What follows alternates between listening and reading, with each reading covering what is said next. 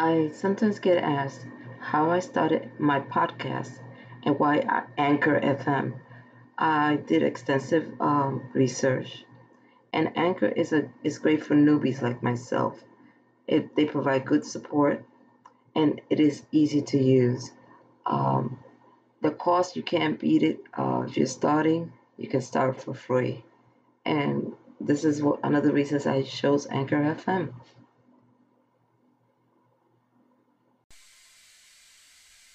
The 10 reasons people begin upcycling. These are the 10 reasons people begin upcycling. They are not in any order and they are just based on informal observation.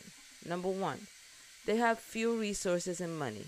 Number two, they looked around and saw the damage it was causing the earth um, and wanted to make the earth a better place to live. They are just plain creative people uh, who see resources and materials in a different way from everyone else around them. Number four, they did it by example. They follow the example of how their parents or grandparents did things. Save and not waste. Number five, they are uh, they were just bored one day and said, "How can I reuse this item?" etc.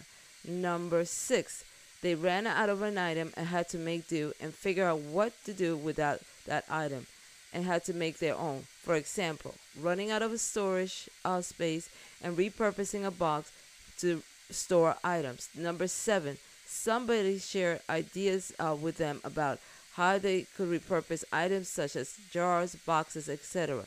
Number eight, they are super money savers. Even though they can easily buy the item, they like the idea of saving the money. Uh, the challenge to save money and use it in other ways makes them, uh, you know, keeps them upcycling. Number nine, they like to learn new things. One thing for sure about upcycling is that you are constantly, constantly learning new things. Number 10, they like sharing with others. A homemade gift that is upcycled is not only seen as thoughtful, but as a caring gesture. Well, for now, remember that that life is about possibilities, not impossibilities. Till next time, stay well.